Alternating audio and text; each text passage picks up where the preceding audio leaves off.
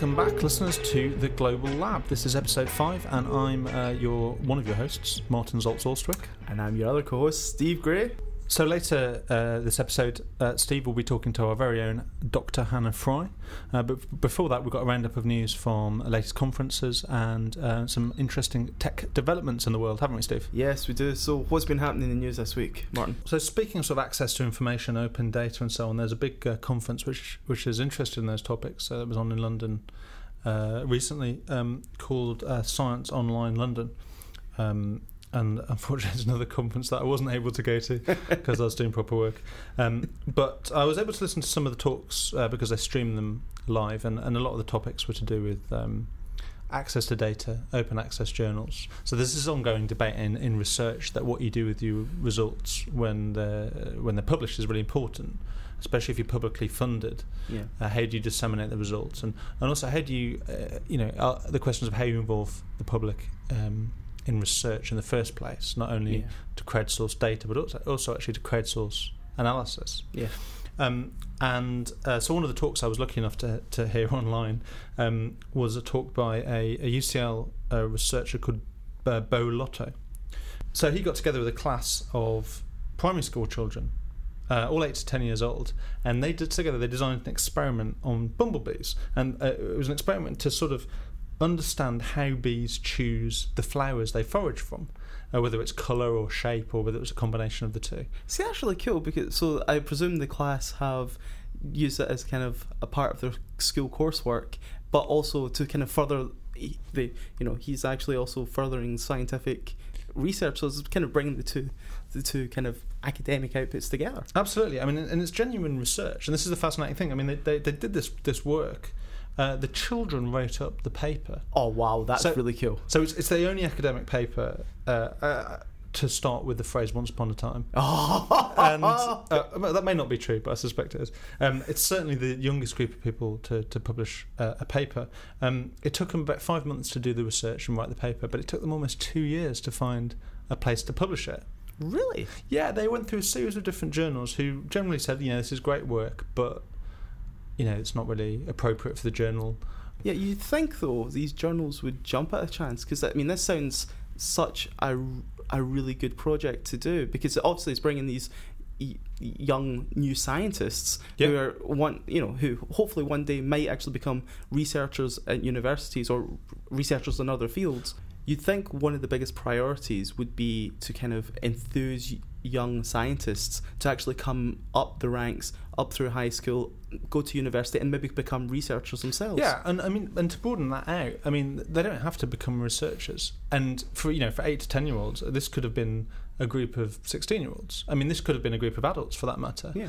So I, I hope that this amount of media attention and, and what a lovely, heartwarming story this is, will um, make it a bit easier for citizen scientists and potentially pupil scientists, if they're you know eight to, ten, eight to ten years old, Yeah. to, to get involved and do projects like this a bit more in the future. So one of the big cases in patent law going on at the moment is uh, Apple suing Samsung in Europe over a tablet computer. That's right, isn't it? Have I got that right? Yeah, not but not only just in Europe and Australia as well now. Right. So what, what's the story behind that? I mean, surely a tablet computer, that's a generic concept, right? It's a, it's a, it's a, it's a computer, it just has a screen. You press buttons, you press the screen rather than having buttons. You know, that's, that's every tablet, right? So yeah, so Samsung have brought out a product which is a 10-inch tablet Okay. which runs Google's Android operating system. Okay. Now, Apple are saying that. So yeah, before the iPad came along, you had tablet computing was very much like mini laptops with they had full QWERTY keyboards on it. Oh, They had pen devices that you draw. They had another physical attachment on it that Yeah. you used to draw. So you, like a stylus. For Well, so, so Apple are arguing that the iPad simplified and made the design more elegant, and now everyone's ripping them off. Is that the argument, Yeah, basically? Pretty much.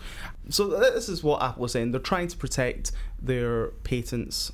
What's interesting is in Samsung, in the court case in Germany, Samsung cited that the tab, the idea of a tablet computer was penned way way back when Arthur C. Clarke Well, wrote uh, t- 2001 uh, A Space Odyssey. Well, I think any child in the 1980s would have said, "Oh, I want a computer," and you touch your fingers on it, and things happen. I mean, Yeah. that's that, that's uh, every every geeky child's science fiction dream.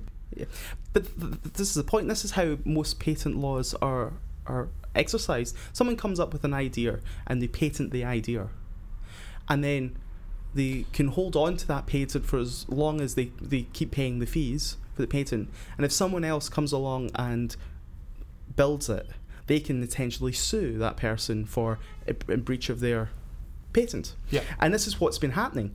So what we have is we're in this big loop where companies are buying these patents up and they're fighting these court cases where people are suing each other rather than innovating. So recently we had the uh, Royal Geographic Society conference, and uh, I didn't go to that, uh, but uh, there are plenty of people from CASA who did. Um, not least amongst them uh, James Cheshire Who I had on last episode? uh, and uh, Fabian Neuhaus, who's a who's a chap who's done a lot of work on uh, on uh, with yourself on Twitter yeah, Maps. Yeah. Um, no, I'm I- I'm a, I'm a physicist. I think I might have said this before, and I found absolutely fascinating picking through the the sort of uh, the timetable for this conference, seeing some of the topics that geography now covers. I don't know what your impression of geography was coming from a computer science background. Oh yeah, when I, I mean, I, my geography background was um, my standard grades in Scotland, which is the equivalent of GCSEs. that's like GCSE in Yeah. English. yeah, and from what I remember, now this was many years ago, it was uh, a lot of colouring pencils, uh, colouring in maps, or making your own maps from colours, and uh, out sitting in the street counting cars in my local Right. area. So, th- I mean, that was my impression of geography before I started the CASA. I mean, in some sense, there is a split, isn't there, in geography? And then this is what I found out since working with geographers. There's the, they're the sort of physical geographers uh, who look at how tall, you know, hills are and how wide a river is. Yeah. And they've got human geographers. Now, when I was at uh, at school, a human geographer was someone that you know looked at migration to cities for work. You know, sort of economic migration and and, and you know um, development of, of, of developing countries to some extent.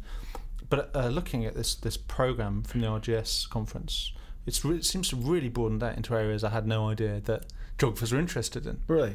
Yeah, absolutely. So, I mean, just to pick an example here, um, there's a whole session on um, feminist geography. So that's something I didn't know existed. I didn't know geography had these different schools. For example, this feminist geography session has a, a talk about um, using space to feel safe for victims of domestic abuse. That's quite a serious thing. Yeah.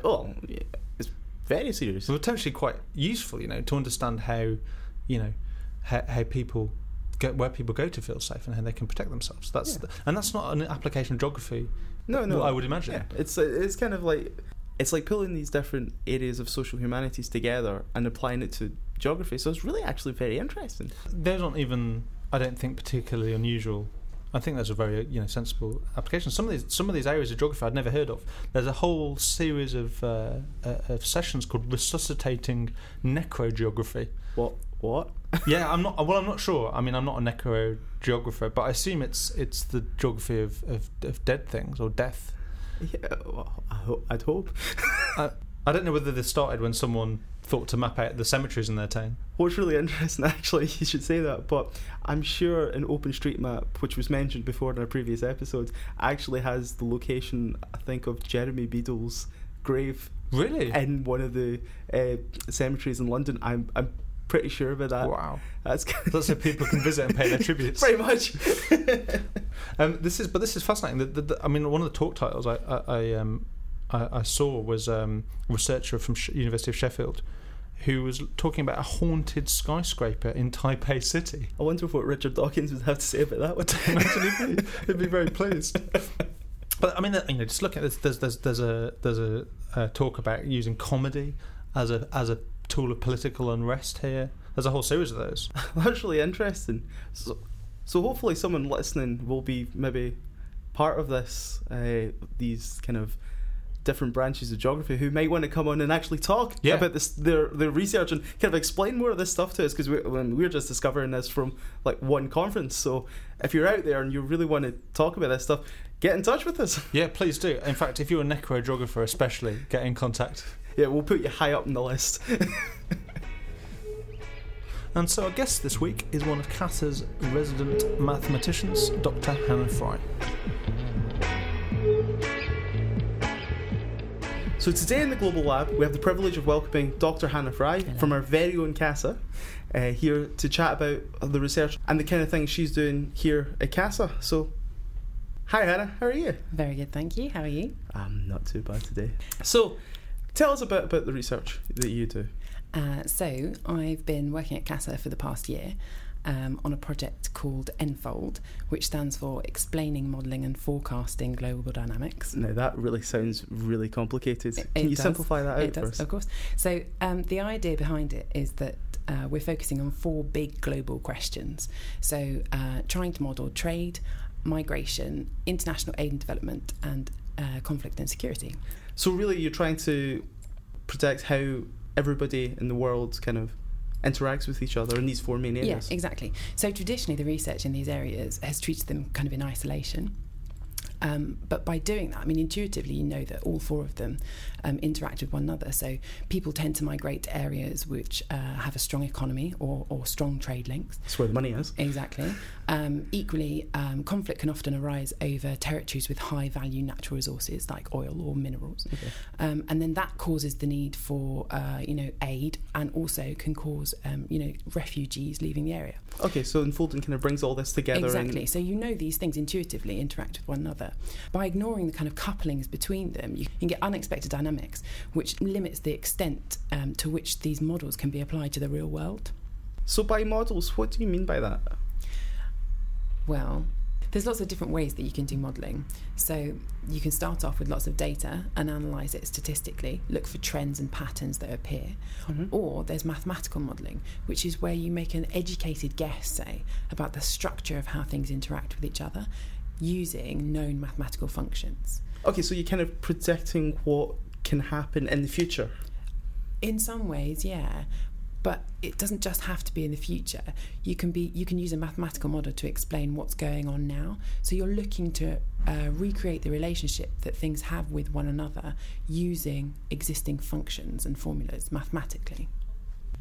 So how does all this kind of combine into Enfold? So there's five key work streams: one on trade, security, um, one on migration, and one on um, aid and development. And then there's the fifth one, which is the one that I work on, um, which is tools for complexity science. Sounds very complex. Um, the idea behind that is to analyse existing mathematical models to get a better understanding of how they work, um, the stability of them under certain conditions, to find any tipping points or catastrophes that could occur within the equations, because it's all in the equations already. Yeah. And then also to develop new models and new techniques. So it's quite interesting because you're kind of applying maths to kind of real world situations. When I was back at school, you know, I always saw maths being repetitive sums, and it wasn't until I came down to do computing science that I realised that maths was, you know, calculus was all about how the real world. But this sounds like really far out from any of that. Mm. Well, so I think um, maths underpins the vast majority of science which looks at the real world. Um, you can't really have anything without maths. If you ask any mathematician, they'll agree. Um, but there are some more theoretical things like dynamical systems, which in the past have been studied in a mathematical context without application to the real world. And in the past few years, with the emergence of complexity theory, people have started applying these techniques to social situations, to um, you know any type of complex system, to networks, all this sort of thing.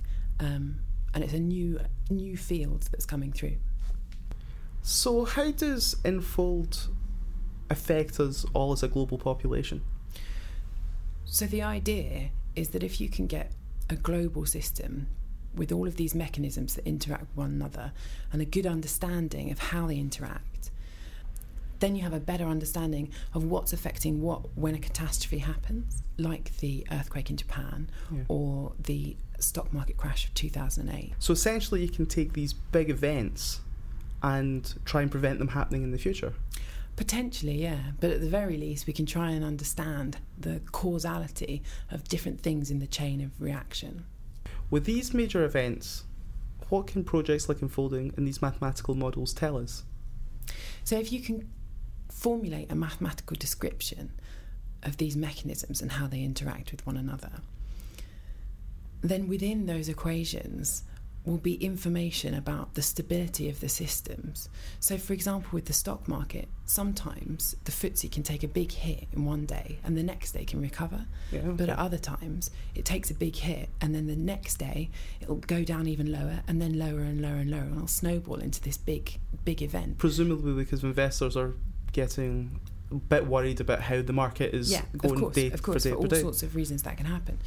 But it's an example of a system that's stable when it can take a hit and then bounce back, Yeah. and an example of an unstable system where if you kick it a little bit, it'll snowball off of its original position. And all of this information about where things are stable, where things are unstable, where a small change will end up being a big change.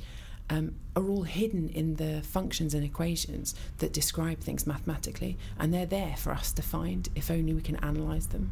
Is there any other major events that you've looked at and Enfold to apply some of these techniques? Uh, yeah, absolutely. So, um, although we are interested in, in global systems and the interaction of those, we're also interested in uh, events that happen within cities because then they can sometimes be scaled up or applied to other places across the globe. So, one of the things that um, I've been looking at in the last month is a mathematical model of the London riots. So, the obvious questions that arise about the London riots are why did it happen?